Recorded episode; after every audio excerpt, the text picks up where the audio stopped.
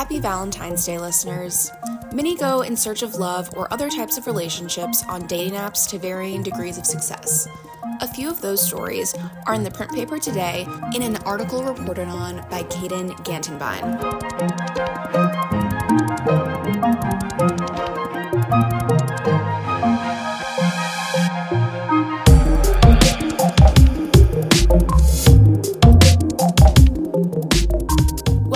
Above the Fold, the weekly news podcast from the Daily Iowan. I'm your host, Natalie Dunlap, and the art section of today's paper is all about love.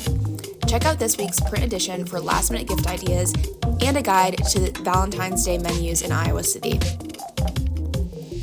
According to a 2019 Pew Research study, almost half of US adults between 18 and 29 years old have used dating apps such as Tinder, Bumble, Hinge, and Grindr at some point in their lives.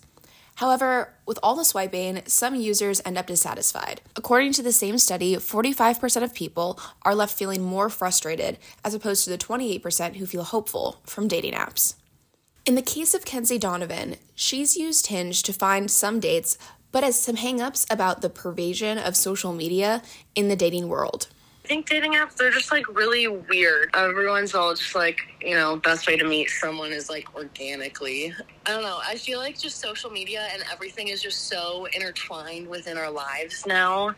We feel like we have to do everything through the internet. Whether that's even just like DMing someone and like shooting their shot on like Instagram too. However, some users have found the apps can be a tool for starting different types of relationships in addition to romantic partnerships. University of Iowa student Renasia Herbert used Tinder to meet her current boyfriend, who she has been with for two years, but she also used the app to make friends. My uh, roommate, she was like my best friend too. Um, she was scrolling on Tinder and she had matched with this dude, and we had a mutual friend that was visiting from home. So there's three of us, and then my friend was um, Snapchatting the dude she had just matched with on Tinder, and then he was like, "Oh, like."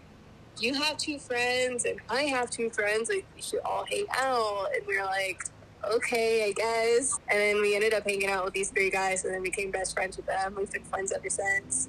Ultimately, she says human connection off the apps is what's important for having a significant relationship. Like I said, like I met my boyfriend on Tinder, but we didn't really talk on Tinder that long. Like it was just like a few hours of texting on Tinder and then we had met um, that weekend. I feel like if that wouldn't have happened, then we wouldn't be where we are now. Iowa City resident Magnus Wilson met his fiance using Tinder.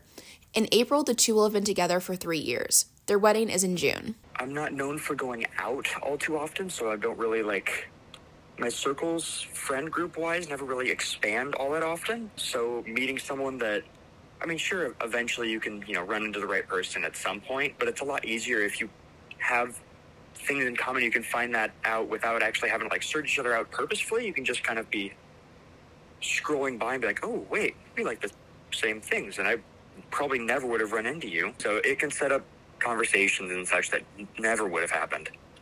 After initially matching on Tinder, their first in app conversation was about their shared love for video games, an interest they had both boasted about on their profiles. Wilson says since his fiance was attending Wartburg College when they met online, they probably wouldn't have gotten to know each other organically without the app. I'd say it helps bring people together more. Just like I said, like you just probably like I definitely would not have met my fiance if it weren't for a dating app. I I would be amazed if we would have ever met.